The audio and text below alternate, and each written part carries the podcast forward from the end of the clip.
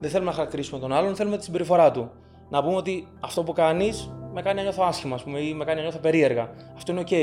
Αν του πω όμως είσαι κακός, είσαι ψεύτης, αυτό χαρακτηρίζει τον ίδιο. Αν έχω το σώμα μου στραμμένο κάπου αλλού και κοιτάζω μόνο με το πρόσωπό μου, εσένα, δεν είναι τόσο ευγενικό. Θα το καταλάβεις αργά ή γρήγορα. Ακριβώς. Είναι σαν να έχω την προσοχή μου κάπου αλλού ή να θέλω να φύγω ή να θέλω να μιλήσω σε κάποιον άλλο άνθρωπο.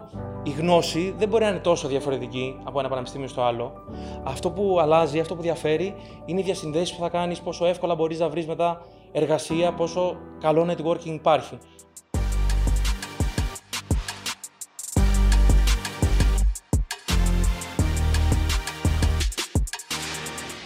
Γεια σας και καλώς ήρθατε σε ένα ακόμα Business Talks. Έχω μαζί μου όπως πάντα τον Χάρη και τον Άλεξ. Γεια σας παιδιά. Γεια σε όλους. Καλησπέρα. Και σήμερα έχουμε μαζί μας τον Νίκο Γιανακόπουλο. Καλησπέρα Νίκο. Καλώς σας βρήκα. Παιδιά, ο Νίκος είναι συγγραφέας του νέου βιβλίου «Οι τρεις αποτυχίες» που βλέπετε τώρα εδώ και επίσης είναι και υποψήφιος διδάκτορ του marketing, συνάδελφος, σε λίγο καιρό.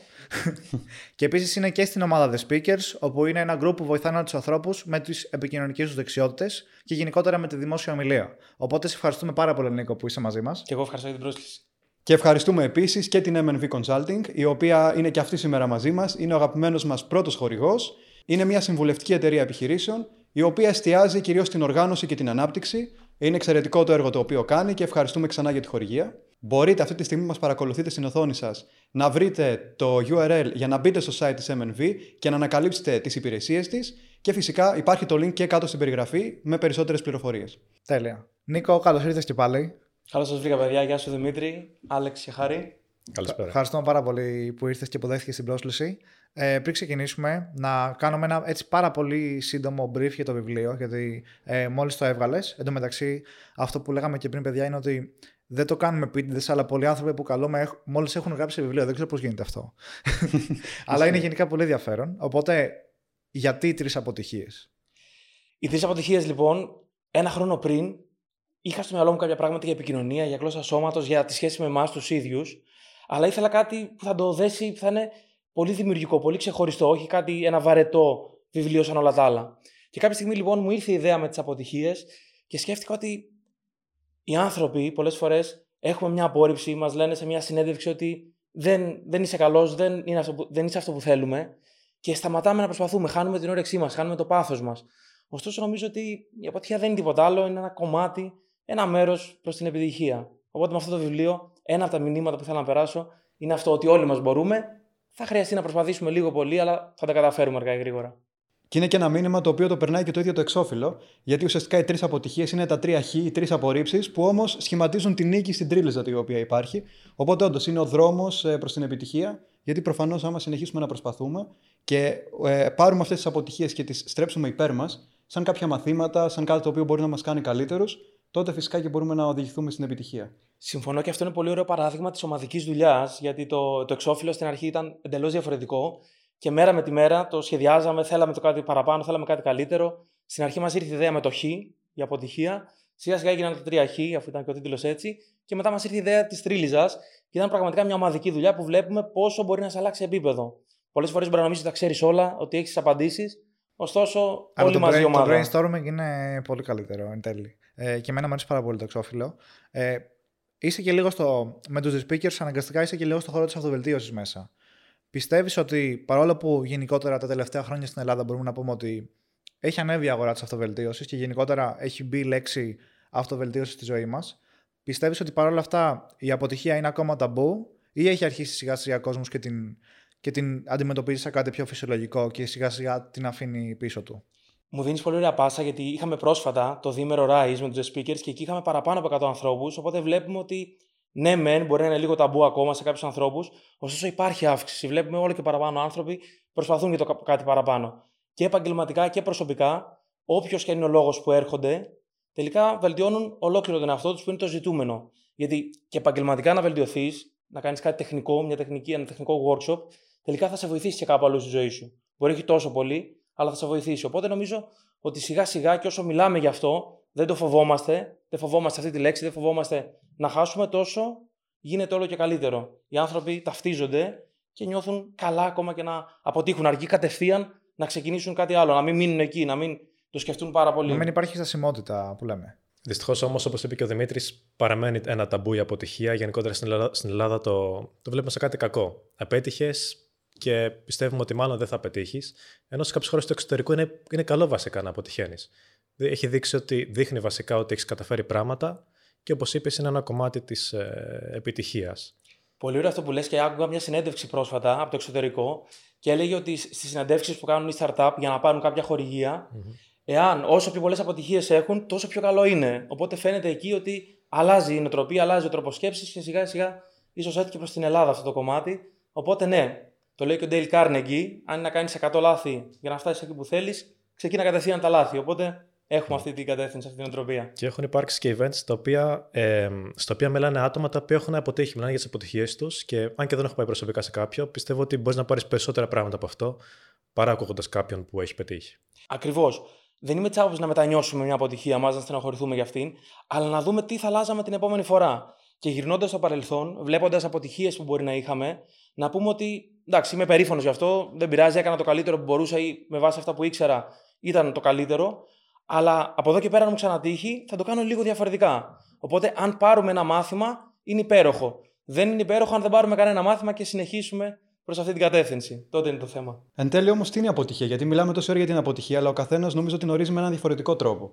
Αν μπορούμε να την πλαισιώσουμε ε, με κάποιο τρόπο, τι είναι τελικά η αποτυχία; Πολύ ωραίο αυτό που λες. Νομίζω αποτυχία δεν είναι τίποτα άλλο παρά ένα κομμάτι, μια πρόσχερη απόρριψη, μια αστοχία που είχαμε και μας δίνει ουσιαστικά τον τρόπο πώς θα μπορέσουμε από εδώ και πέρα να το ξεπεράσουμε. Μας δείχνει ότι χρειάζεται είτε να προσπαθήσουμε με τον ίδιο τρόπο λίγο ακόμα ή να κάνουμε κάτι διαφορετικό. Εδώ μπορεί να πάμε σε έναν coach, μπορεί να πάμε σε έναν επαγγελματία του είδους. Εδώ σε εσάς να έρθουμε να μάθουμε κάποια πράγματα και να κινηθούμε λίγο διαφορετικά. Από όλους έχουμε να πάρουμε κάτι τους ανθρώπους, πόσο μάλλον από κάποιους κορυφαίους του είδους. Και θεωρείς ότι τα περισσότερα λάθη εν τέλει και οι περισσότερες αποτυχίες σχετίζονται με το κομμάτι της επικοινωνίας. Γιατί πολλοί άνθρωποι μπορεί όντως να έχουν καλές προθέσεις, μπορεί να έχουν κάνει πολλά πράγματα, αλλά να μην μπορούν να τα επικοινωνήσουν σωστά. Ή αντίστοιχα να έχουν ε, ε, μία πρόθεση καλή και να μην μπορέσουν να δείξουν την πρόθεση, αλλά να φανεί μόνο το αποτέλεσμα και να χαθεί κάπου εκεί όλο. Συμφωνώ και το καταλαβαίνω αυτό που λες. Οι λέξεις που χρησιμοποιούμε, ο τρόπος που θα πούμε κάτι είναι πολύ πολύ σημαντικός. Δεν είναι μόνο αυτό προφανώς. Χρειάζονται τεχνικές γνώσεις. Αν είμαστε σε μια εταιρεία, προφανώς και πρέπει να ξέρουμε κάποια πράγματα. Ωστόσο, νομίζω ότι αργά ή γρήγορα όλα μαθαίνονται. Εξάλλου, τόσο γρήγορα αποκυλούν τα πράγματα, συνεχώς πρέπει να μαθαίνουμε. Οπότε, αυτό που θα ξεχωρίσει, πιστεύω, κάποιον καλό, κάποιον πολύ καλό από κάποιον κορυφαίο, είναι να μπορεί να επικοινωνήσει αυτό που θέλει. Και πολλές φορές η επικοινωνία μπορεί να την έχουμε ταυτίσει με το να πούμε κάτι ωρεοποιημένο, να πούμε κάτι ψεύτικο. Προφανώς και δεν είναι αυτό. Είναι να πούμε αυτό που πιστεύουμε με τον καλύτερο τρόπο. Αν διαφωνώ μαζί σου και δεν είναι, κάποιο, δεν είναι κάποια ακραία περίπτωση, υπάρχει ο τρόπος να σου το πω ότι δεν με βρίσκει σύμφωνο η οπτική σου ή καταλαβαίνω αυτό που λες, έχω μια άλλη γνώμη και υπάρχει τρόπος να σου πω διαφωνώ κάθετα. Δεν, δεν μου αρέσει καθόλου αυτό που λες. Ή να κάνεις το μεγάλο λάθος εισαγωγικά να πεις στον άλλον Όχι, είσαι λάθος. Που αυτό βαράει και λίγο στον εγωισμό και πολλές φορές ε, δημιουργούνται καυγάδες χωρίς να. Ενώ αν κάποιος χρησιμοποιούσε διαφορετικές λίγο λέξεις, διαφορετική λίγο προσέγγιση, μπορεί να έχει το ίδιο αποτέλεσμα ε, και χωρίς να υπάρχει στη μέση ο, ο καυγάς ή το να χαλάς τη, τη σχέση σου με κάποιον. Ακριβώς. Όπως είπες, το είσαι λάθος ουσιαστικά χαρακτηρίζεις τον άλλον. Δεν θέλουμε να χαρακτηρίσουμε τον άλλον, θέλουμε τη συμπεριφορά του. Να πούμε ότι αυτό που κάνεις με κάνει να νιώθω άσχημα, πούμε, ή με κάνει να νιώθω περίεργα. Αυτό είναι OK. Αν του πω όμως είσαι κακός, είσαι ψεύτης, αυτό χαρακτηρίζει τον ίδιο. Οπότε εκεί τον φέρουμε σε δύσκολη θέση, αμυντική και δεν έχει νόημα για την επικοινωνία. Οπότε το σκεφτούμε λίγο παραπάνω και πάμε να χαρακτηρίσουμε την κατάσταση ή τη συμπεριφορά του, όχι τον ίδιο τον άνθρωπο. Ναι, γιατί μετά μπορεί να το πάμε στο πολύ προσωπικό επίπεδο και ο άλλος αρχίσει να μείνεται για τον εαυτό του και όχι για το συγκεκριμένο θέμα το οποίο συζητείται εκείνη τη στιγμή. Και εκεί χάνεται όλο. Και νομίζω ότι αυτό είναι ένα θέμα το οποίο υπάρχει παντού και στις ανθρώπινες σχέσεις, είτε είναι φιλικές, είτε είναι ερωτικές, είτε είναι οποιαδήποτε σχέση. Και αντίστοιχα το ίδιο πράγμα υπάρχει και στις επαγγελματικές σχέσεις, ε, γιατί είμαστε και business εδώ πέρα και το κομμάτι της επικοινωνίας είναι πολύ σημαντικό για τις επιχειρήσεις και μπορεί από τη μία να στοιχήσει κιόλας πολλά εκατομμύρια, άμα δεν γίνει μια σωστή επικοινωνία, και αντίστοιχα μπορεί να προσφέρει και πάρα πολύ μεγάλη αξία. Είναι πολύ σωστό αυτό που λες, γιατί πολλές φορές με τους συνεργάτες μας σίγουρα θα διαφωνήσουμε, σίγουρα θα έχουμε μια άλλη οπτική. Οπότε μπορούμε να πούμε ότι ναι, αυτό που έκανες νομίζω ότι θα μπορούσε να γίνει διαφορετικά, θα μπορούσε να γίνει καλύτερα, να του δείξουμε τι θα γίνει. Ωστόσο, αν είμαστε πολύ επιθετικοί απέναντί του, αν το μειώσουμε, όπως είπες, ή θα έρθει σε αμυντική θέση και δεν θα ακούει τίποτα από αυτά που του λέμε, ή θα του ρίξουμε εντελώς την αυτοπεποίθηση, που δεν θέλουμε να κάνουμε κάτι τέτοιο σε ένα συνεργάτη μας. Είμαστε μαζί μας ομάδα. Οπότε, αν το ρίξουμε, και ο ίδιος δεν θα νιώθει καλά. Οπότε, αυτό που λέμε, το λέμε και στους The Speakers συχνά, θέλουμε προφανώς την ανατροφοδότηση και ένα δίνουμε και ένα δεχόμαστε για να γίνουμε καλύτεροι, αλλά να την κάνουμε με παραγωγικό τρόπο. Εννοείται και θέλουμε να βρούμε και το καλό, να, να εστιάσουμε στο τι κάνει καλά ο άλλος. Όχι ψεύτικα, αλλά γιατί σίγουρα θα κάνει κάτι καλά. Αν δεν κάνει κάτι καλά, εμείς έχουμε το θέμα Να μάλλον. μπορούμε να το επικοινωνήσουμε αυτό που κάνει καλά, όντως δηλαδή. Ναι. Και να συνεχίσει να το κάνει κιόλας. Όχι για να βρούμε απλά κάτι θετικό να πούμε, αλλά για να συνεχίσει να το κάνει. Να ξέρει ότι αυτό είναι ωραίο, οπότε να συνεχίσει να το κάνει. Αν για παράδειγμα με ρωτήσατε στην αρχή αν ήθελα καφέ να μου προσφέρετε. Είναι πολύ ωραίο αυτό. Αν σας πω λοιπόν ότι ναι, θέλω ή δεν θέλω, αλλά είναι πολύ Και ωραίο πάλι αυτό που δεν σου κάνετε. δεν ξέρω, γι' αυτό είπα, όχι είχα πάρει από πριν. Λοιπόν. είναι ωραίο να ξέρουμε και να εστιάζουμε στο θετικό. Να σας πω ότι είναι όμορφο να προσφέρετε σε κάποιο καφέ για να ξέρετε να το κάνετε σε όλους τους ανθρώπους από εδώ και πέρα. Αν δεν το έλεγα, μπορεί να το κάνατε συνειδητά μία-δύο φορές και ίσως να το ξεχωρίσετε. Και να μην το είχαμε στο μυαλό μας ότι θα ήταν ωραίο κάθε φορά να, να γίνεται. Ακριβώς. Οπότε το λέμε και για να το συνεχίσει να το κάνει ο άλλος και γιατί δεν θέλουμε να το πούμε μόνο το αρνητικό. Και στο αρνητικό, εκεί στο προσβελτίωση μάλλον, γιατί ακόμα και το αρνητικό, αν σου πω θέλω να σου μιλήσω για τα πράγματα που δεν κάνεις καλά, για τα αρνητικά σου, δεν μας ακούγεται ωραίο. Ακούγεται με ένα αρνητικό τρόπο. Ακριβώς. Πολύ άρνηση. Οπότε, αν σου πω ότι ναι, αυτό θα μπορούσε να γίνει αλλιώς ή αυτό θα μπορούσε να βελτιωθεί με αυτόν τον τρόπο, θα έχεις και εσύ όρεξη να το κάνεις. Θα έχεις και εσύ πάθος να το κάνεις αυτό το πράγμα. Είναι και κάποιες λέξεις που έχουν έτσι βαρύτητα. Δηλαδή, είναι άλλο να πεις ότι έχεις άδικο και άλλο να πεις θεωρώ ότι δεν έχεις δίκιο. Λέμε το ίδιο πράγμα, αλλά έχει διαφορετική βαρύτητα. Προφανώς, μόνο σε σπάνιες περιπτώσεις που κάτι είναι πολύ ακραίο, και εντάξει, μπορεί να χρειαστεί να είμαστε έντονοι, ή κάποιες φορές ένας άνθρωπος μπορεί να μην ακούει, να μην θέλει συνειδητά να ακούσει, να ακούει μόνο το θετικό και να αφήνει το άλλο. OK, okay, εκεί σε μια τέτοια περίπτωση μπορούμε να είμαστε λίγο πιο έντονοι. Ή μεταξύ σας, επειδή φαντάζομαι πέρα από την επαγγελματική σχέση υπάρχει και προσωπική πλέον, δεν λέω σε κάθε τι που συμβαίνει να κάνουμε τόσο μεγάλο πρόλογο ή να μιλάμε τόσο όμορφα. Εκεί ναι, μπορεί να είμαστε λίγο πιο έντονοι, πιο. Και, σε, και συνήθως όταν είσαι και πιο απότομος ή έντονος, το κάνεις για λόγους ταχύτητας. Συμφωνώ. Ε, για να, να τρέξουν λίγο πιο γρήγορα τα πράγματα από τη στιγμή που έχετε ήδη τα θεμέλια στη σχέση σας και ξέρεις ότι δεν θα καταστρέψω τα θεμέλια μας άμα, άμα δεν κάνω ένα λεπτό πρόλογο για να του πω, να πω κάτι, τι έκανες λάθος, ας πούμε, εκεί πέρα. Και αντίστοιχα να μπορώ κιόλας να το δεχτώ κι εγώ από τον συνεργάτη μου αυτό. Ναι, οι αληθινές σχέσεις έχουν και τη διαφωνία μέσα, έχουν και τη διαμάχη. Η επικοινωνία, η αποτελεσματική επικοινωνία δεν σημαίνει ότι συμφωνούμε σε όλα. Σημαίνει όμως ότι και σε αυτά που διαφωνούμε μπορούμε να τα συζητήσουμε. Ακόμα και να μην βρούμε κοινό τόπο τελικά. Ε, Επομένως όμως, ε, έχουμε από τη μία την άποψη ότι η αμεσότητα προσφέρει ταχύτητα και είναι και γενικότερα ας πούμε, πιο αποτελεσματική. Ε, αυτό υποστηρίζουν κάποιοι. Και από την άλλη υπάρχει άποψη που λέει ότι είναι πολύ λεπτές ισορροπίες. Ε, δεν υπάρχει στην ουσία ε, πέρα από την επαγγελματική σχέση κάποιο άλλο είδους σχέση στι επιχειρήσεις. Οπότε πρέπει να τα ε, αντιμετωπίσουμε τα πράγματα λίγο πιο επικοινωνιακά, λίγο πιο διπλωματικά. Εσύ προς τα ε, ποια άποψη τίνεις περισσότερο, τι θεωρείς ότι είναι τελικά πιο σωστό; Ωραίο αυτό που λες. Νομίζω ότι είναι πολυπαραγωγικό το ζήτημα. Έχει να κάνει με το πόσο γνωρίζουμε τους άλλους ανθρώπους. Αν βλέπουμε κάποιον πρώτη φορά, είναι ωραίο να είμαστε λίγο πιο ήπιοι σε αυτό που θέλουμε να πούμε, να μην είμαστε πάρα πολύ έντονοι. Αν κάποιος το κάνει συνεχώς, εκεί ναι, θα χρειαστεί να είμαστε δυναμικοί, να είμαστε έντονοι, να πούμε ότι διαφωνούμε σε αυτό που λες. Οπότε, ο χρόνος που ξέρουμε τον άλλον, το πόσες φορές το κάνει ή αν μας προσβάλλει ή όχι, είναι σημαντικές και οι προθέσεις. Το κάνει επίτηδες για εμάς ή δεν το κατανοεί εκείνη τη στιγμή. Μπορεί το αποτέλεσμα να είναι το ίδιο, αλλά σίγουρα έχει σημασία και η πρόθεση. Οπότε, ανάλογα τον άνθρωπο και την περίσταση που έχουμε απέναντί μας, νομίζω ότι πρέπει να κινηθούμε, να κινηθούμε ανάλογα. Επειδή έχεις πολλή εμπειρία σε αυτά, θέλω να πάμε και σε δύο-τρία πιο τεχνικά, γιατί πιστεύω ότι μπορεί πραγματικά να βοηθήσουν τον κόσμο. Ε, το ένα είναι κάτι το οποίο πιστεύω ότι λίγο πολύ έχει γίνει σε όλο το εργασιακό περιβάλλον. Είναι η στιγμή που μπορεί να δεχτείς feedback από έναν συνάδελφο και εκείνη τη στιγμή να θεωρήσεις ότι να υπάρχει μια λεπτή γραμμή ωραία και να πεις ότι τώρα αυτό μου το είπε ε, επειδή όντως έγινε τόσο μεγάλο λάθος ή το είπε και με ένα, με ένα ποσοστό ε, επίθεσης προσωπικής μέσα. Που μερικές φορές πάνω στα νεύρα και στην ένταση της στιγμής μπορεί να μην μπορείς να διαχωρίσεις και έντονα εκείνη τη στιγμή. Εκείνη τη στιγμή τι κάνεις λοιπόν για να, να επιβεβαιώσεις αν όντως το έκανε για να σου δώσει αρνητικό feedback καθαρά επαγγελματικό ή αν υπάρχει έστω και κάτι μικρό που κρύβεται πίσω από αυτό στο προσωπικό. Πολύ σημαντικό αυτό που λες. Χρειάζεται να ξέρουμε τον άλλο άνθρωπο. Αν, συνηθ, αν συνηθίζει να δίνει με αυτόν τον τρόπο feedback, αν είναι κάθε φορά έτσι, σημαίνει ότι είναι σαν άνθρωπος έτσι, οπότε δεν χρειάζεται να μας επηρεάσει τόσο πολύ. Αν είναι μια διαφορετική συμπεριφορά, ίσως όντως έγινε κάτι σημαντικό ή όντως δεν του άρεσε αυτό που συνέβη. Αλλά αυτό που προτείνω σε κάθε περίπτωση είναι, αφού περάσει η συζήτηση, να πάρουμε λίγο το χρόνο να αφήσουμε την ένταση, το βαθμό που το είπε και να δούμε την ουσία του. Οπότε να δούμε αν συμφωνούμε, αν θέλουμε να το κρατήσουμε, αν θέλουμε να το αλλάξουμε. Δεν σημαίνει ότι υπάρχει κάποιος άνθρωπος που τα ξέρει όλα και σε κάποια πράγματα δεν υπάρχει σωστό και λάθος. Είναι η οπτική του καθενός. Οπότε είναι ωραίο να ακούμε τις γνώμες των άλλων, αλλά να μην παίρνουμε τις αποφάσεις με βάση αυτές. Ανάλογα με τον άνθρωπο που έχουμε απέναντί μας, όπως είπαμε, κάποιος μπορεί να είναι πιο έντονος. Οπότε αυτό να μας επηρεάσει πολύ παραπάνω σε σχέση με να το λέει κάποιος πιο μετρημένα. Οπότε εκεί θα χρειαστεί, όπως είπαμε, να αφήσουμε έξω το κομμάτι της συμπεριφοράς του, του χαρακτήρα του και να δούμε μόνο αυτό που μας είπε.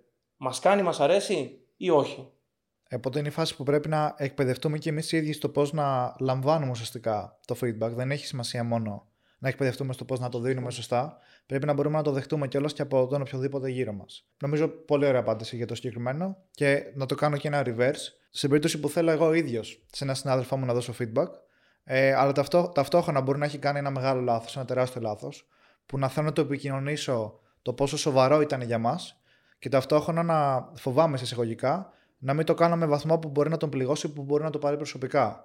Που πάλι θεωρείται λεπτή γραμμή και είναι λίγο γκρίζα ζώνη. Σε αυτό τι, τι tips έχεις να μας δώσεις; Σε αυτή την περίπτωση θα έλεγα πάλι να δώσουμε έμφαση στον άνθρωπο που έχουμε απέναντί μας. Ο ανθρώπινος παράγοντας είναι σημαντικός.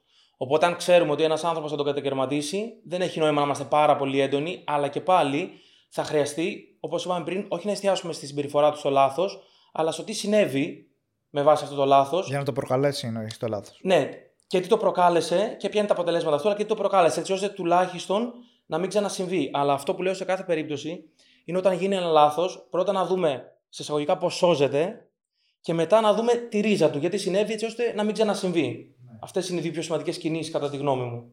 Πολύ ωραία απάντησή σου και μου αρέσει που έχουμε πιάσει μια πολύ βασική διάσταση της επικοινωνίας. Οπότε τώρα θέλω να πάμε και σε άλλες διαστάσεις, όπως είναι για παράδειγμα η γραπτή επικοινωνία, η οποία ειδικά στη σημερινή εποχή ε, θεωρώ ότι είναι το μεγαλύτερο μέρος της επικοινωνίας, τόσο στην προσωπική μας ζωή όσο και στην επαγγελματική, που ανταλλάσσουμε άπειρα emails, μηνύματα κτλ. Εκεί πέρα νομίζω ότι εκ των πραγμάτων είναι πολύ πιο δύσκολο να μπορέσουμε να επικοινωνήσουμε σωστά λόγω του γεγονότος ότι απουσιάζει ε, ο τόνος της φωνής, η γλώσσα του σώματος και άλλα βασικά χαρακτηριστικά τα οποία προσδίδουν και αυτά ένα νόημα στο μήνυμα το οποίο θέλουμε να περάσουμε στον άλλον. Πώς μπορούμε εκεί πέρα να έχουμε πιο αποτελεσματική επικοινωνία; Πολύ ωραίο αυτό που λες και εκεί μπορεί όντως να δημιουργηθεί μια παρεξήγηση επειδή όπως είπες, δεν υπάρχει ο τόνος της φωνής, δεν υπάρχει γλώσσα του σώματος. Οπότε μπορεί να πούμε κάτι με πιο ήπιο τρόπο, ωστόσο να θεωρηθεί ότι είναι πολύ έντονο, πολύ καυστικό για την άλλη πλευρά. Άρα, είναι σημαντικό να έχουμε μια δομή στο λόγο μας, να είναι ξεκάθαρο αυτό που θέλω να πούμε, να μην βάλουμε πάρα πολλά πράγματα μέσα. Να πούμε ένα, δύο, τρία είναι αυτό το κομμάτι. Να είμαστε πάλι ευγενικοί. Ευγενικοί, αλλά όχι τυποποιημένοι. Τα κλασικά, το κλασικό μήνυμα καλησπέρα, εύχομαι να είσαι καλά. Γιατί ξέρουμε πλέον ότι είναι. Okay, δεν έχουμε πολλές επιλογές, το ξέρω, αλλά τουλάχιστον να υπάρχει μια δημιουργικότητα. Αν είναι Σαββατοκύριακο, έστε να πούμε εύχομαι να πέρασε όμορφο Σαββατοκύριακο. Ή... ή αντίστοιχα Δευτέρα, καλή ώρα, να πούμε καλή εβδομάδα. Παρασκευή να πούμε καλό σου κου. Πολύ ωραίο αυτό. Κάποιες να... τέτοιες μικροπροσθήκε που θα δώσουν το, το κάτι έξτρα πέρα από το τυπικό που υπάρχει πάντα. Ακριβώς. Ελπίζω αυτό το email να σε βρίσκει καλά. που το κάνουμε έτσι, όλοι το κάνουμε κάποιες φορές, αλλά όσο μπορούμε να βάλουμε το προσωπικό στοιχείο είναι όμορφο, δίνει κάτι διαφορετικό μέσα. Και από εκεί και πέρα να προσπαθήσουμε, αν θέλουμε να πούμε κάτι σημαντικό, κάποια μεγάλη διαφωνία, ίσως το μήνυμα δεν είναι το κατάλληλο. σω να ζητήσουμε μια συνάντηση ή να είμαστε ξεκάθαροι και πάλι να προσέξουμε να μην χαρακτηρίσουμε τον άλλον ή να μην προσβάλλουμε τον άλλον, αλλά να ζητήσουμε αυτό που θέλουμε. Να πούμε ότι και λάθος αν έχει γίνει, ότι θα ήθελα μέχρι την Παρασκευή ή τάδε ώρα να το έχουμε έτοιμο. Ή να το έχουμε έτοιμο, αν έχουμε τη σχέση αυτή την κατάλληλη. Αλλά τουλάχιστον να μην φέρουμε σε δύσκολη θέση τον άλλον και να πάμε κατευθείαν στη λύση. Να πούμε τι ζητάμε. Γιατί δεν έχει νόημα πολλές φορές τσακωνόμαστε, διαφωνούμε και δεν λέμε τι ζητάμε τελικά. Οπότε δεν θα μπορέσουμε να κερδίσουμε και κάτι. Και, και υπάρχουν και πράγματα που δεν πρέπει να βάζουμε. Π.χ. ακόμα και αν λέω κάτι, αν όντως είμαι ήρεμος, αλλά λέω κάτι με κεφαλαία γράμματα, δεν θα το εκλάβει έτσι ο άλλος. Ή αν βάλω πέντε θαυμαστικά, ξέρω εγώ. Σωστό. Μετά θα μου πει, γιατί ήσουν τόσο απότομος, ξέρω εγώ, στο email, και θα του πω ότι μια χαρά ήμουν, ξέρω εγώ. Ξέρεις. Και ναι. παίζει και, είναι αστείο γιατί παίζει και πάρα πολύ σημασία το σε τι κατάσταση θα βρίσκεται εκείνος τη στιγμή που θα το διαβάσει. Δηλαδή, μπορεί ο ίδιος άνθρωπος το ίδιο email, άμα είναι σε καλή μέρα, να το διαβάσει αλλιώς, με άλλο τόνο, και άμα έχει προκύψει κάτι και είναι σε ένταση, να το δει και να πει πω ο άλλος με βρίζει τώρα. Ε, είναι επιθετικός. Ε, οπότε είναι, μπορεί να γίνει περίπλοκο μετά. Σωστό. Και από τη δική μας πλευρά μπορεί να, είμαστε, να έχουμε ένταση μια μέρα και να πούμε κάτι πολύ πιο έντονα, πολύ πιο επιθετικά. Γι' αυτό όταν υπάρχει ένα τέτοιο ζήτημα, αυτό που λέω είναι ας γράψουμε το mail, να βάλουμε σαν draft και το άλλο πρωί θα ξυπνήσουμε, θα δούμε, θα το ξαναδιαβάσουμε, μπορεί να κάνουμε κάποιες αλλαγές, τροποποιήσεις και το στέλνουμε τότε που θα είμαστε λίγο πιο ήρεμοι. Οπότε στη γραπτή επικοινωνία παίζει πολύ σημαντικό ρόλο και το λεξιλόγιο το οποίο θα χρησιμοποιήσουμε. Και νομίζω ότι στην Ελλάδα έχουμε και ένα μεγαλύτερο πρόβλημα από τις άλλες χώρες, γιατί στο λεξιλόγιο μας υπάρχουν κάποιες λέξεις οι οποίες ενώ αντικειμενικά είναι πιο ουδέτερες, ε, ουσιαστικά στην, στην καθημερινή γλώσσα και στο πώς τις λαμβάνουν οι άνθρωποι έχουν αποκτήσει μια αρνητική χρειά. Και νομίζω ότι αυτό μας ε, δημιουργεί μεγαλύτερο θέμα εδώ στην Ελλάδα. Ισχύει, πρόβλημα ή ευκαιρία βέβαια, είναι όπως το δούμε, αλλά επειδή έχουμε τόσες πολλές λέξεις, για να πούμε κάτι για το ίδιο πράγμα, να το ορίσουμε, να το περιγράψουμε, ας πούμε, σκεφτείτε τη λέξη εκμεταλλεύομαι. Αν πούμε εκμεταλλεύομαι, έχει κάτι αρνητικό μέσα, αλλά το χρησιμοποιούμε συχνά. Οπότε μπορούμε να πούμε αξιοποιώ. αξιοποιώ. Την ευκαιρία που είναι πολύ πιο ωραίο. Η λέξη πρέπει, που υπάρχει στα αγγλικά το must και το have to, στα ελληνικά πολλές φορές το χρησιμοποιούμε πάντα τη λέξη πρέπει. Είναι σημαντικό να δούμε ότι είναι δική μας επιλογή. Μπορώ να πω επιλέγω ή καλούμε. Και θα πει κάποιος, ωραία, αν είμαι σε μια εταιρεία και έχω ένα project, έχω ένα deadline, θα πω ότι καλούμε ή επιλέγω να το κάνω. Ναι, είναι επιλογή μου. Αν θέλω, μπορώ να σταματήσω από αυτή την εταιρεία και να ψάξω κάτι διαφορετικό. Κατά βάση είναι επιλογή σου που είσαι στην εταιρεία, αν θέλουμε να το πάμε έτσι πιο τυπικά. Βέβαια, τώρα θα κάνει κάποιος σωστά τον αντίλογο και θα πει ότι πολλοί άνθρωποι ε, δουλεύουν επειδή πρέπει. Πάλι χρησιμοποιούμε τη λέξη πρέπει. Και όχι επειδή είναι επιλογή τους, γιατί μπορεί να μην έχουν επιλογές στην αγορά και να είναι σε, ένα, σε μια εταιρεία επειδή δεν έχουν ουσιαστικά άλλη επιλογή. Οπότε, αν το πάρουμε και έτσι, ε, πρέπει να κάνει τη δουλειά, άρα είναι αναγκασμένος να κάνει το project χωρίς να του αρέσει. Και νομίζω ότι κάπως έτσι ε, γενικά υπάρχει μια τάση τον τελευταίο καιρό που έχει γίνει χαμός με αυτή την ορολογία, που είναι το quiet quitting. Ε, μπορούμε να το, στα ελληνικά αυτό μεταφράζεται και σιωπηλή παρέτηση, αλλά ακριβώς επειδή υπάρχει αυτή η σύγχυση με τις λέξεις, δεν έχει τόσο άσχημη ουσιαστικά μετάφραση στο εξωτερικό από ότι όταν το λέμε στην Ελλάδα σαν παρέτηση, γιατί εδώ πέρα ακούμε τη λέξη παρέτηση και σκεφτόμαστε ότι δεν, είμαι, δεν είσαι αρκετά καλός, ε, είσαι άχρηστος, δεν κάνεις γι' αυτό, άρα παρετήσε. Ε, έχει αυτή την, την λογική παρέτηση στην Ελλάδα. Ε, στο εξωτερικό η ορολογία είναι κάπως διαφορετική. Ε, Παρ' όλα αυτά είναι, όπως και να έχει, είναι έντονο το, το κύμα αυτό του, του quiet quitting που λέμε. Το καταλαβαίνω, αλλά ακόμα και σε αυτή την περίπτωση, ακόμα και αν ένας άνθρωπος όντως χρειάζεται για να ζήσει, να εργαστεί σε αυτή την εταιρεία, μπορεί να το κάνει για 4, 5, 6 μήνες ακόμα και ταυτόχρονα να βελτιώνεται, να κάνει σεμινάρια, να ψάχνει, να στέλνει βιογραφικά και αργά ή γρήγορα είμαι σίγουρος, αν το προσπαθήσει, ότι θα έχει και άλλες εναλλακτικές. Οπότε, ακόμα και έτσι να είναι, ας πούμε ότι πρέπει για ένα συγκεκριμένο χρονικό διάστημα. Αποκλείεται, πάντα θα μπορεί να βρει την επιλογή και είναι ωραίο να παίρνουμε την ευθύνη των πραγμάτων. Όχι αν παραιτηθώ για να πάω κάπου αλλού ή να κάνω κάτι άλλο ή να αλλάξω εντελώς τομέα. Δεν είναι ότι είμαι αδύναμος. σα ίσα είμαι δυνατός και κάνω κάτι που λίγοι άνθρωποι θα το έκαναν. Γενικά η αλλαγή προσδίδει δύναμη γιατί δεν είναι εύκολο να, να προχωρήσει κάποιος στην αλλαγή.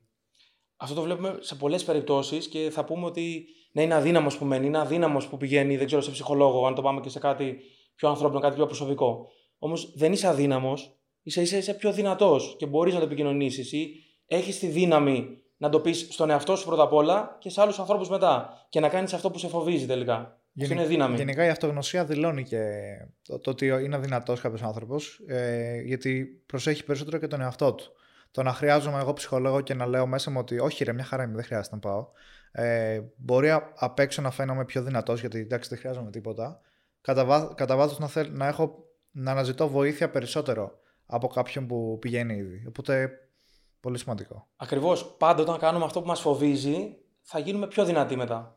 Οπότε μπορεί εκείνη τη στιγμή να είναι περίεργο, να νιώθουμε άβολα, γιατί κάνουμε κάτι διαφορετικό, κάνουμε κάτι το οποίο δεν έχουμε συνηθίσει ή δεν έχουμε εμπειρία. Όμως, μόνο αν κάνουμε αυτό που μας φοβίζει, το κάτι παραπάνω που δεν έχουμε μέχρι τώρα συνηθίσει, θα μπορέσουμε τελικά να γίνουμε πιο δυνατοί, θα μπορέσουμε να έχουμε περισσότερες εμπειρίες σε πράγματα. Οπότε νομίζω ότι και θα μας φοβίζει κάτι, και είναι ωραίο να μας φοβίζει, και θα το κάνουμε και θα το πετύχουμε αργά ή γρήγορα.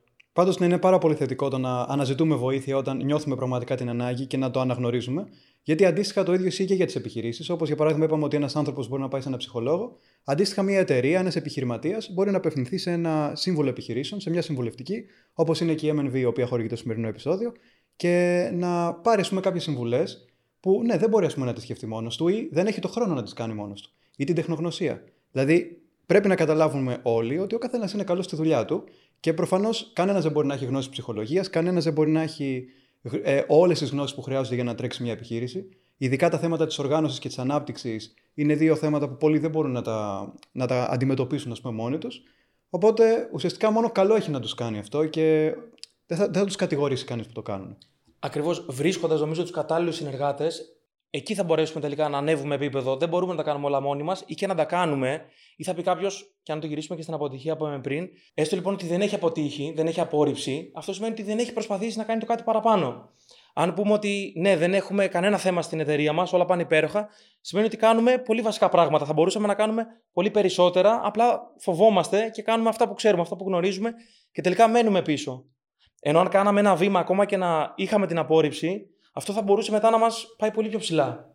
Πολύ ωραία απάντηση. Και μιας και μιλήσαμε τώρα για τις εταιρείες, ε, δεν ξέρω, εγώ έχω την αίσθηση και θα μου πεις, ας πούμε, και εσύ τη δική σου γνώμη, ότι ένα από τα βασικότερα προβλήματα που αντιμετωπίζουν οι επιχειρήσεις είναι το θέμα της επικοινωνίας. Μιας και μιλάμε και για επικοινωνία, ε, υπάρχει και το κομμάτι της λάθο επικοινωνίας που το πιάσαμε στο πρώτο μέρος της κουβέντας, αλλά υπάρχει και το θέμα της έλλειψης επικοινωνίας. Υπάρχουν δηλαδή άνθρωποι οι οποίοι ο καθένας κάνει τη δουλειά του και δεν επικοινωνούν ουσιαστικά.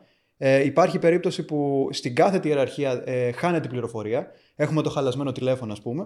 Ε, και υπάρχει και περίπτωση που υπάρχουν τα ξεχωριστά τμήματα. Είναι το τμήμα πωλήσεων, marketing, ε, το οικονομικό, η διοίκηση κτλ. Και δεν επικοινωνούν μεταξύ τους. Οπότε ουσιαστικά ο καθένας είναι μέσα σε μια φούσκα και δεν υπάρχει ροή πληροφορίας. Συμβαίνει πάρα πολύ και το βλέπουμε αυτό τόσο σε ανθρώπινες σχέσεις όσο και σε επαγγελματικές. Να πούμε ότι εννοείται ότι είναι ωραίο μερικές φορές να κάνουμε ένα βήμα πίσω. Δεν χρειάζεται πάντα ή τώρα, αν έχουμε μια συζήτηση έντονη, θα μπορούσαμε να πούμε ότι σταματάμε και συνεχίζουμε αύριο. Είναι υγιής επικοινωνία αυτό, αρκεί να συνεχίσουμε κάποια στιγμή. Οπότε θα χρειαστεί να δούμε όταν, είμαστε, όταν δεν νιώθουμε καλά, όταν είμαστε κουρασμένοι ή δεν είμαστε καλά ψυχολογικά ή δεν έχουμε, το, δεν έχουμε σκεφτεί ακόμα πού θέλουμε να πάμε, τι θέλουμε να προτείνουμε, να πούμε στον άλλον ότι, OK, ανανεώνουμε το ραντεβού μας την άλλη εβδομάδα, την άλλη μέρα. Αλλά να επανέλθουμε. Οπότε, γιατί αν δεν επανέλθουμε, δεν θα μπορέσει να λυθεί ένα θέμα. Και πολλές φορές είναι τόσο απλό. Μπορείς να το συζητήσεις 5-10 λεπτά και να λύσεις κάτι που μπορεί να σε βαζάνει σε χρόνια. Πολύ σωστό αυτό που λες όσον αφορά το κομμάτι του να μην χάνεται η επικοινωνία ε, όταν ας πούμε, χρειάζεται να γίνει κάποιο break ή να πάει ο καθένας στη δουλειά του. Αλλά πώς μπορεί γενικότερα ένας οργανισμός να ενισχύσει την επικοινωνία μεταξύ των μελών, ε, τι μπορεί να κάνει ουσιαστικά για να βελτιωθεί όλη η ενδοτερική επικοινωνία; Σε αυτό το κομμάτι η νοοτροπία που έχει η επιχείρηση, η εταιρεία, περνάει και στους ανθρώπους. Βέβαια, από την πλευρά της μπορεί να κάνει πολλά πράγματα, όπως να κάνει events, να έχει πιο νέα προγράμματα που θα επικοινωνούν μεταξύ τους. Είναι σημαντικό να μην μένουμε στα παλιά, να κάνουμε πράγματα τα οποία όχι όπως μιλάμε με τους φίλους μας, αλλά να είναι κάτι πιο κοντά σε εμά, πιο ανθρώπινο, ναι. Πέρα από τα τυπικά. Αν λάβουμε ένα τυπικό mail, μπορεί να βαρεθούμε, να μην δώσουμε καν σημασία. Οπότε εκεί θα μπορέσει να καινοτομήσει, να κάνει το κάτι διαφορετικό. Αλλά θα σταθώ και πάλι στον άνθρωπο και να πω ότι όλοι μας θα χρειαστεί να πάρουμε πρωτοβουλίες. Μια μικρή κίνηση, μια μικρή πρωτοβουλία, δεν ξέρω, να κεράσουμε έναν καφέ, να πούμε ένα καλημέρα σε ανθρώπους από άλλο τμήμα που δεν το κάναμε μέχρι τώρα. Θα είναι εντελώς διαφορετική η επικοινωνία μας με αυτούς τους ανθρώπους. Οπότε πάντα το γυρνάω σε μένα, όχι να αυτομαστιγώσουμε τον εαυτό μας, αλλά τι μπορούμε να κάνουμε την πλευρά μας. Πώς μπορώ να κάνω το πρώτο βήμα ουσιαστικά για να ανοίξω μια γέφυρα καινούργια που να δημιουργήσει κάτι καλύτερο μετά. Ακριβώς και βλέπουμε ότι ένα πολύ πολύ μικρό βήμα, ένα καλημέρα, ένα χαμόγελο, πόσο μπορεί να αλλάξει την επικοινωνία μέσα σε, μια, σε οποιοδήποτε οργανισμό. Θα πρέπει όμως και ο ίδιος ο οργανισμός να το ενισχύει αυτό, γιατί πολλοί μπορεί να βολεύονται στο γεγονός ότι δεν χρειάζεται να το κάνουν αυτό ε, ή δεν έχουν κάποια μέσα να το κάνουν. Γιατί νομίζω ότι και τα ψηφιακά μέσα, π.χ. ένα ομαδικό group στο Slack, ε, μπορεί να βοηθήσει στο να ανταλλάξουν ε, καλημέρες άτομα από διαφορετικά τμήματα. Ενώ άμα δεν υπάρχει αυτό, ο άλλος θα πει εντάξει, δεν χρειάζεται να πω κάτι. Συμφωνώ, το καταλαβαίνω απόλυτα και νομίζω προς αυτή την κατεύθυνση πολλές βλέπουμε εταιρείες νέες πηγαίνουν. Ωστόσο, θα μείνω πάλι σε εμάς, θα μείνω στη δική μας πλευρά, στο τι μπορούμε να κάνουμε και ένα απλό καλημέρα που είπαμε, ένα χαμόγελο, όντως θα αλλάξει την κατάσταση. Κατά πόσο όμως θεωρείς ότι έχει επιδεινωθεί λίγο η ενδοτευρική επικοινωνία από την, ε, από την πανδημία, γιατί εννοείται το remote working αυξήθηκε πάρα πολύ. Υπάρχουν εταιρείες που δουλεύουν εξ αποστάσεως και τα μέλη μπορεί να μην έχουν συναντηθεί ποτέ από κοντά μεταξύ τους. Ποια είναι η καλύτερη διαχείριση σε αυτή την ε, περίπτωση, Γιατί, OK, μπορείς να βάλεις emojis, να δείξεις ότι έχεις καλή διάθεση, να πεις καλημέρα. Όσο και να είναι όμως επικοινωνία. πίσω από τον οθόνη να είσαι. ναι, με τις πιτζάμε, ξέρω εγώ. Όσο να είναι όμως επικοινωνία είναι απρόσωπη. Τι μπορούμε να κάνουμε σε αυτή την περίπτωση; Όντως, τα τελευταία δύο-τρία χρόνια με τον COVID έχουν αλλάξει πάρα πολλά πράγματα. Αλλά ειδικά όταν είμαστε νέοι άνθρωποι, νομίζω ότι μπορούμε να ακολουθήσουμε την τεχνολογία, να προτείνουμε μια συνάντηση, ένα meeting. Εκεί θα χρειαστεί ναι, να έχουμε ένα ωραίο background, να είμαστε χαμογελαστοί, να είμαστε ανοιχτοί και πρόσχαροι στο να μάθουμε τον άλλον. Και ακόμα και σε, μεγάλες, σε μεγάλα meetings να είμαστε με πολλούς ανθρώπους, αν αφιερώσουμε 3-4 λεπτά στην αρχή ή στο ατομικό chat στείλουμε ένα μήνυμα, ένα κάτι πιο προσωπικό, που μπορεί να ξέρουμε να μας έχει μοιραστεί ή να το έχουμε δει, δεν ξέρω, στα μέσα κοινωνικής δικτύωσης για τον άλλον, το να δείξουμε το ενδιαφέρον μας με μια απλή ερώτηση, νομίζω θα κάνει ευκαιρία αυτή την κατάσταση με τον COVID που έχουμε. Επίσης, ένα από τα θεωρητικά αρνητικά που μας έφερε και η πανδημία είναι ακριβώς ότι λόγω του έντονου remote working έχει χαθεί κάπως και το πιο προσωπικό, να το πούμε έτσι, ε, ανάμεσα στην επικοινωνία των ανθρώπων. Και κάτι πολύ σημαντικό που έχει χαθεί, που θεωρώ ότι θα συμφωνήσω ότι είναι στα θεμέλια της ανθρώπινης επικοινωνίας, είναι η γλώσσα του σώματος. Ε, πόσο σημαντική είναι η γλώσσα του σώματος πέρα από το προσωπικό επίπεδο στο επαγγελματικό, για να στηρίξει και όλα αυτά που είπαμε, και τι πιστεύεις ότι υπάρχουν πράγματα που κάνουμε όλοι λάθος στη γλώσσα του σώματος και μπορούμε να τα βελτιώσουμε γενικά; Έχετε πολύ ωραία γλώσσα σώματος, είστε χαμογελαστοί. Η γλώσσα του σώματος άρχισα να τη μελετάω αρκετά χρόνια πριν. Μου άρεσε να βλέπω πίσω από τις λέξεις. Εννοείται και οι λέξεις, η εύστοχη συνειδητή χρήση λέξεων είναι σημαντική. Προφανώς και αυτό που θα πούμε πρώτα απ' όλα είναι το σημαντικότερο. Αλλά και ο τρόπος που θα το πούμε είναι εξίσου σημαντικός. Υπάρχουν διάφορες έρευνες, μην μείνουμε τώρα στα ποσοστά. Αν έχουμε μια διαδικτυακή συνάντηση και έχουμε κλείσει την κάμερά μας, προφανώς η επικοινωνία δεν θα είναι ίδια. Οπότε, ακόμα και εκεί να πάμε, το να έχουμε ένα ωραίο background, να φαινόμαστε ωραία αυτό που φοράμε, να είμαστε χαμογελαστοί, να αφήνουμε τον άλλο να μιλήσει, να μην, να μην πατάμε πάνω στον άλλον άνθρωπο και να μην είμαστε ενδεχομένως με κλειστά τα χέρια. Αν καθόμουν τώρα τόση ώρα με αυτόν τον τρόπο, και εγώ δεν θα είχα την ίδια ενέργεια να μιλήσω και μόνο που κάθομαι τώρα, μειώνεται η ενέργειά μου, μειώνεται το πάθος μου. Οπότε έχει να κάνει και με εμάς, αλλά και το μήνυμα θα περνούσα. Οπότε και συνειδητά να μην το καταλαβαίνατε, υποσυνείδητα θα νιώθετε λίγο ότι περίεργα. Ότι κάπως θα μαζεμένος. Ναι, ότι μπορεί να μην νιώθω καλά, οπότε να σας έφερνε και εσάς σε δύσκολη θέση. Άρα, το χαμόγελο το έχουμε αναφέρει σήμερα, είναι πολύ πολύ σημαντικό.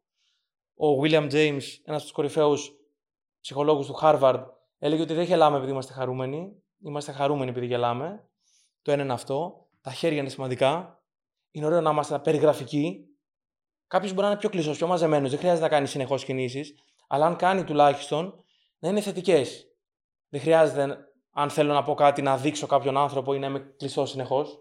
Περίγραψε μας λίγο πώς είναι, πώς είναι στην γλώσσα του σώματος οι θετικές κινήσεις. Ουσιαστικά πρέπει να κοιτάμε το συνομιλητή μας, να είναι το σώμα μας στραμμένο προς αυτόν.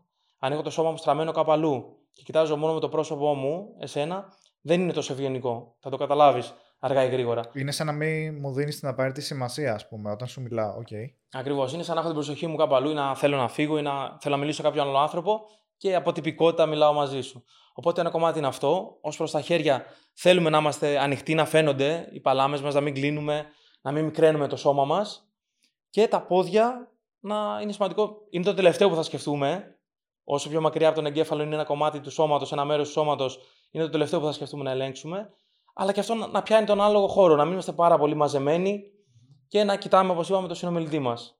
Ένα πάρα πολύ ωραίο tip και νομίζω και πάρα πολύ απλό, πάρα πολύ εύκολο να το κάνει κάποιος, ασχέτως άμα είναι από κοντά ή online, που νομίζω το είχα διαβάσει στον Carnegie και ήταν πολύ ενδιαφέρον, είναι το απλό πράγμα το να απευθυνθείς στον άλλον με το όνομά του, με το μικρό του όνομα. Γιατί οι άνθρωποι γενικότερα είναι ευχάριστο για μα να ακούμε το μικρό μας όνομα, από όπου και αν προέρχεται αυτό.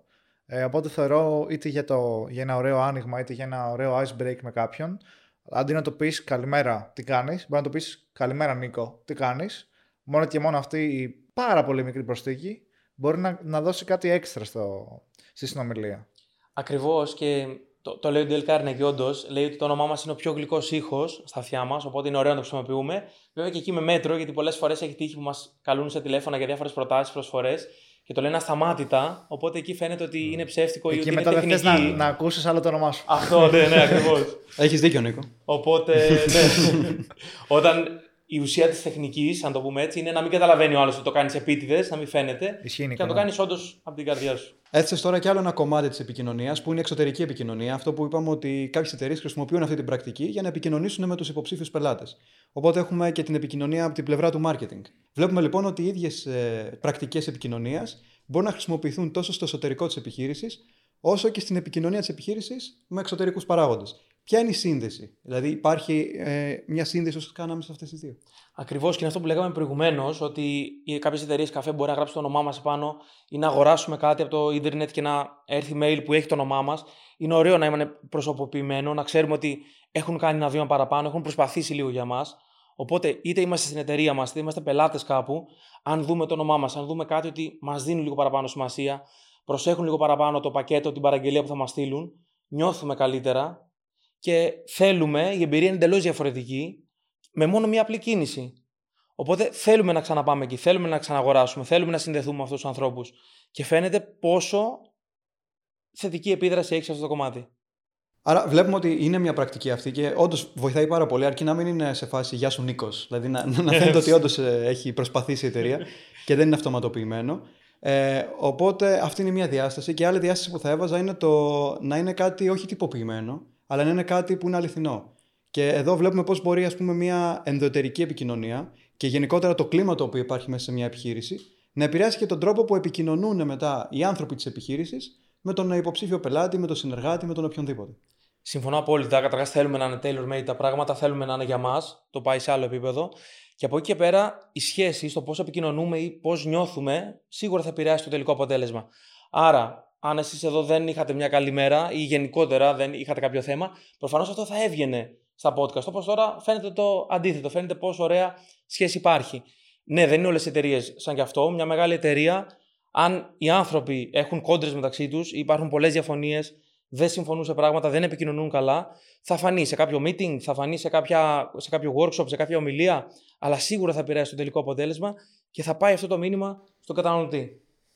Αυτό μου θυμίζει ένα, κάτι που είχε πει ο Ρίτσαρντ Μπράνσον σε ένα βιβλίο που το έχουμε στη βιβλιοθήκη. Ε, είχε πει ότι κύριο μέλημά σου δεν πρέπει να είναι να φροντίζει πρώτα το πελάτη, πρώτα φροντίζεις τον υπάλληλό σου, γιατί μετά αυτός κατ' επέκταση θα φερθεί καλά και στον πελάτη. Ακριβώς. Όλα τα πράγματα ξεκινούν από εμάς, ίσως. Μάλλον πρέπει πρώτα απ' όλα να φερθούμε καλά στον εαυτό μας γιατί για να μπορέσουμε όντως να επικοινωνήσουμε με τους άλλους ανθρώπους, πρέπει πρώτα απ' όλα να επικοινωνήσουμε με τον εαυτό μας. Για να μπορέσουμε να εμπιστευτούμε άλλους ανθρώπους, πρέπει πρώτα απ' όλα να εμπιστευτούμε τον εαυτό μας. Οπότε, αφού κάνουμε αυτό το σημαντικό βήμα, θα χρειαστεί εσωτερικά να μπορέσουμε να το επικοινωνήσουμε, θα μπορέσουμε να έχουμε καλές σχέσεις. Ξαναλέω, καλές σχέσεις δεν σημαίνει ότι δεν θα διαφωνήσουμε. Και θα διαφωνήσουμε, όμως, αν υπάρχει ο σεβασμός, θα είναι μια χαρά. Θα είναι ωραίο, θα είναι θετικό για την εταιρεία.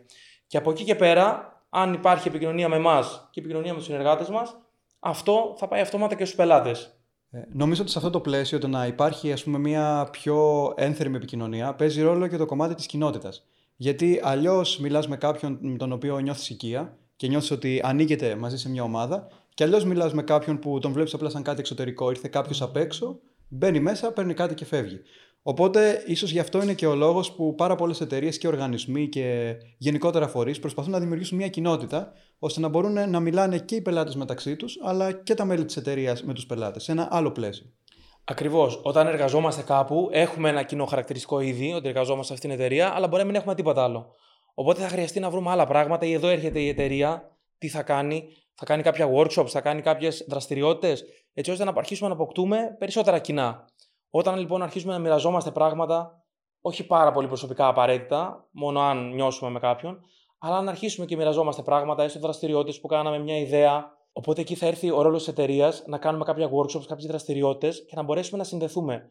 Αλλά και να μιλήσουμε, να ανοιχτούμε λίγο, να αποκαλύψουμε πράγματα για εμάς, όχι πολύ προσωπικά απαραίτητα, αλλά τι μας αρέσει να κάνουμε στο ελεύθερο χρόνο μας. Οπότε θα βρούμε κοινά, είναι δεδομένο ότι θα βρούμε κοινά με τους ανθρώπους και αυτό θα ωφελήσει και τη σχέση μας και την επικοινωνία και τον ίδιο τον οργανισμό. Να ξέρεις, δεν σε ρώτησα τυχαία για το κομμάτι του community, γιατί από όσο ξέρω, ήσουν και επικεφαλής του MBA Society ε, του Πανεπιστημίου Πειραιά. Ε, και μου άρεσε πάρα πολύ το γεγονός ότι έχει δημιουργηθεί μια κοινότητα εκεί πέρα, καθώς θεωρώ ότι το πιο σημαντικό χρονικό πλαίσιο στο οποίο μπορεί να ενταχθεί ένας άνθρωπος σε μια κοινότητα είναι τη στιγμή που φεύγει ουσιαστικά από την οικογένειά του, γιατί και η οικογένεια είναι μια κοινότητα, και μετά τον, τον αγκαλιάζει ουσιαστικά μια καινούρια ε, ομάδα ανθρώπων και εκεί πέρα μπορεί να κάνει το λεγόμενο networking, μπορεί να γνωρίσει ανθρώπους και να έχει κοινούς στόχους μαζί του που κάνουν δράσεις για να τους πετύχουν. Οπότε, πόσο σημαντικό είναι αυτό για την ζωή ενός ανθρώπου και την πορεία να μπαίνει σε κοινότητες και πόσο σημαντικό είναι για τα πανεπιστήμια να το. Τρία χρόνια πριν λοιπόν που έκανα το μεταπτυχιακό μου, είχαν έρθει κάποιοι άνθρωποι, κάποιοι απόφοιτοι να μας μιλήσουν για το MBA Society. Στην αρχή, πολλές φορές, όταν δεν ξέρουμε κάποιον ή ίσως δεν μας ενδιαφέρει εκ πρώτης όψεως, μπορεί να είμαστε αμυντικοί, δεν είχα δώσει πολύ σημασία, αλλά πολύ γρήγορα κατάλαβα πόσο σημαντικό είναι το networking. Να γνωρίζεις δηλαδή ανθρώπους με κοινό στόχο, κοινό όραμα και να πάτε ένα βήμα παρακάτω. Οπότε ήθελα να είμαι σε αυτό το κομμάτι και κατάλαβα πόσο πολύ μοιάζει με μια κανονική εταιρεία. Ουσιαστικά τα events που κάναμε, οι εκδηλώσεις που κάναμε, τα workshops μοιάζουν με το project management που θα κάναμε σε μια μεγάλη εταιρεία αν ήμασταν. Οπότε παίρνεις τόσες ευκαιρίες, τόσες εμπειρίες που μόνο καλό μπορεί να σου κάνουν. Είμαι υπέρμαχος του να κάνουμε πράγματα εθελοντικά και ο εθελοντισμός, όπως λέγαμε και προηγουμένως, ακόμα και δεν οφείλεται να κάνεις, το κάνεις πρώτα απ' όλα για σένα. Εννοείται θα κερδίσουν και άλλοι άνθρωποι το σύνολο, αλλά το κάνεις και για σένα. Θα γίνεις καλύτερος, θα νιώσεις καλύτερα, θα απολαύσεις κάποιες καταστάσεις. Οπότε, ναι, είμαι υπέρμαχος του να παίρνουμε τέτοιες πρωτοβουλίες και να βοηθάμε γενικότερα. Και γενικά θεωρώ ότι τα χρόνια που είναι ανάμεσα στο, στα φοιτητικά και στα μεταπτυχιακά, ας πούμε, μέχρι το να ενταχθείς πλήρως στην αγορά εργασίας, είναι ουσιαστικά τα καλύτερα, ας το πούμε, 5, 6, 7 χρόνια, ξέρω στο σαν average, ε, που θα μπορούσε κάποιος να, να ανοιχτεί πάρα πολύ όσον αφορά και το που βρίσκεται και το πόσο ανθρώπου γνωρίζει και στο πόσο δράση συμμετέχει. Δηλαδή, υπάρχουν άπειρες ευκαιρίες, ειδικά τώρα που μπορεί κάποιος με ένα κλικ να δει όλα τα, τα διαθέσιμα προγράμματα που υπάρχουν, να δει ε, άπειρες ομάδες εθελοντισμού ή κάθε ομάδα να ασχολείται με κάτι διαφορετικό. Θεωρώ ότι είναι πολύ πιο εύκολο και είναι πολύ καλό αυτό στις μέρες μας να, να θέλει κάποιος να δικτυωθεί και να μπορεί να το κάνει πιο εύκολα από τη παλιά. Ακριβώς. Θα πάρει εμπειρίες πρώτα απ' όλα. Θα κάνει λάθη αντί να τα κάνει σε μια εταιρεία που θα κόστιζαν στον ίδιο ή στην εταιρεία. Μπορεί να το κάνει πολύ νωρίτερα, που ίσως δεν υπάρχει τόσο μεγάλο κόστος. Και από εκεί και πέρα, πάλι οι σχέσεις. Θα γνωρίζει ανθρώπους που έχουν κάτι κοινό. Οπότε θα μάθουμε μέσα από αυτούς. Οι άνθρωποι που έχουμε τριγύρω μας μας επηρεάζουν σε πολύ μεγάλο βαθμό. Είτε είναι φίλοι μας, είτε είναι επαγγελματικά. Συνήθως είμαστε κάπου εκεί κοντά κι εμείς. Και μετά αντίστοιχα στην εταιρεία, όταν θα πάει, θα έχει και ένα δίκτυο επαφών που μπορεί κάποιος να του πει: Έχουμε ανάγκη σε αυτό. Α, ξέρω αυτόν από το MBA Society, ήμασταν μαζί. Κάτσε να του στείλω ένα μήνυμα, ας πούμε. Βοηθάει μετά και στις ευκαιρίες που δημιουργούνται. Ή άμα αντίστοιχα κάνει κάτι δικό του, θα έχει μια ομάδα ανθρώπων που θα βρίσκονται κοντά του και μπορεί να έχει κάποιες win-win σχέσεις μαζί τους. Και το σημαντικό είναι ότι θα έχει ήδη αναλάβει και ευθύνες πριν mm. καν μπει στη διαδικασία να δουλέψει, γιατί προφανώς σε όποιο θελοντικό οργανισμό και να μπεις, ε, μια-δύο ευθύνες, έστω και μικρές, στην αρχή θα τις έχεις αυτό από μόνο του είναι κάτι σοβαρό για τη συνέχεια. Νομίζω ότι είναι ένα από τα πιο απαιτητικά πράγματα η ανάληψη ευθυνών και ίσως δεν έχουμε συνηθίσει πολλές φορές. ίσως και η Ελλάδα αυτό έχει βοηθήσει στο να μην μπορούμε εύκολα να πάρουμε ευθύνες η ελληνική οικογένεια πολλές φορές από αγάπη, από προσφορά, όχι με αρνητική χρειά προφανώς. Οι γονείς ή το περιβάλλον μας δίνουν πράγματα, δεν μας αφήνουν να επιλέξουμε, γιατί θέλουν να μας προστατεύσουν. Ωστόσο, ακριβώς. Αλλά αυτός, αυτός αυτή η προστασία που μας κάνουν ουσιαστικά μας δυσκολεύει στο να πάρουμε πρωτοβουλίες και ευθύνες στο μέλλον. Οπότε ας αρχίσουμε να επιλέγουμε και από μικρές αποφάσεις, έστω στο εστιατόριο που θα πάμε, να δούμε ποιο φαγητό θα πάρουμε, δεν ξέρω ποιο ρεκτικό, είναι μια απόφαση κι αυτή. Οπότε νομίζω θα βοηθήσει αντίστοιχα και επαγγελματικά. Πράγματι, είναι πάρα πολύ σημαντικό να μπορεί ένας νέος να ενταχθεί σε αυτές τις ομάδες. Έχει πάρα πολλά ωφέλη να του προσφέρει και νομίζω ότι γενικότερα μια τέτοια κοινότητα έχει πάρα πολλά ωφέλη να προσφέρει και συνολικά, ε, όχι και στο MBA και στο ίδιο το πανεπιστήμιο. Και νομίζω ότι αυτό είναι που κάνουν και τα μεγάλα πανεπιστήμια του εξωτερικού. Για παράδειγμα, το Harvard, προφανώς αυτό που πουλάει περισσότερο από όλα είναι το community. Υπάρχει ένα πολύ ισχυρό community, μια κοινότητα πίσω από το Harvard. Όσοι μπαίνουν εκεί πέρα, το πιο βασικό πράγμα που κάνουν είναι ότι δικτυώνονται με άλλα άτομα που κι αυτά είναι ισχυρά και έχουν ας πούμε, κοινούς στόχους για το μέλλον και προοπτικές. Οπότε είναι πολύ θετικό το ότι κάτι αντίστοιχο έχει πάει και έχει δημιουργηθεί σε ένα μεταπτυχιακό ενός ελληνικού δημοσίου πανεπιστημίου. Και μου έδωσε πολύ ωραία πάσο αυτό που λες. Τρία χρόνια πριν με το MBA είχαμε ταξιδέψει στην Αμερική, είχαμε πάει στο Kellogg, που είναι το δεύτερο πιο ακριβό MBA στον κόσμο, και μας είχαν πει ακριβώς αυτό. Η γνώση δεν μπορεί να είναι τόσο διαφορετική από ένα πανεπιστήμιο στο άλλο. Αυτό που αλλάζει, αυτό που διαφέρει, είναι οι διασυνδέσεις που θα κάνεις, πόσο εύκολα μπορείς να βρεις μετά εργασία, πόσο καλό networking υπάρχει. Οπότε ας εστιάσουμε και σε αυτό το κομμάτι, όπως και στην ουσία προφανώς. Αυτό ακριβώς μου αρέσει γιατί επιβεβαιώνεται από παντού, ξέρω εγώ. Το ίδιο πράγμα μας είχαν πει φοιτητές που είχαν έρθει εδώ πέρα από τη διοίκηση επιχειρήσεων, νομίζω του Cambridge. Ε, Oxford. Α, του Oxford. Ε, που είναι ένα από τα top πανεπιστήμια ε, της Αγγλίας για, και για business και για οικονομικά. Τους είχαν πει ακριβώς το πρώτο έτος ακριβώς το ίδιο πράγμα. Ότι εδώ πέρα έχετε πληρώσει και είστε εδώ πέρα όχι γιατί θα μάθετε κάτι διαφορετικό από κάποιο άλλο πανεπιστήμιο του κόσμου, π.χ. πάνω στη διοίκηση, αλλά για τους ανθρώπους που κάθονται δίπλα σας στα θρανία. Και νομίζω ότι γενικά είναι σημαντικό να το έχουμε στο μυαλό μας αυτό. Ε, είναι και λίγο ελπιδοφόρο με την έννοια ότι δεν πρέπει να νιώθουμε τόσο μειονεκτικά όσοι έχουμε π.χ. σπουδάσει σε ελληνικό δημόσιο πανεπιστήμιο, ότι έχουμε τόσο τεράστιο κοινό από κάποιον που έχει σπουδάσει στο εξωτερικό. Ε, γιατί η σημασία έχει ότι το να μάθουμε εμείς καλύτερα την πληροφορία είναι ξεκάθαρα στο χέρι μας.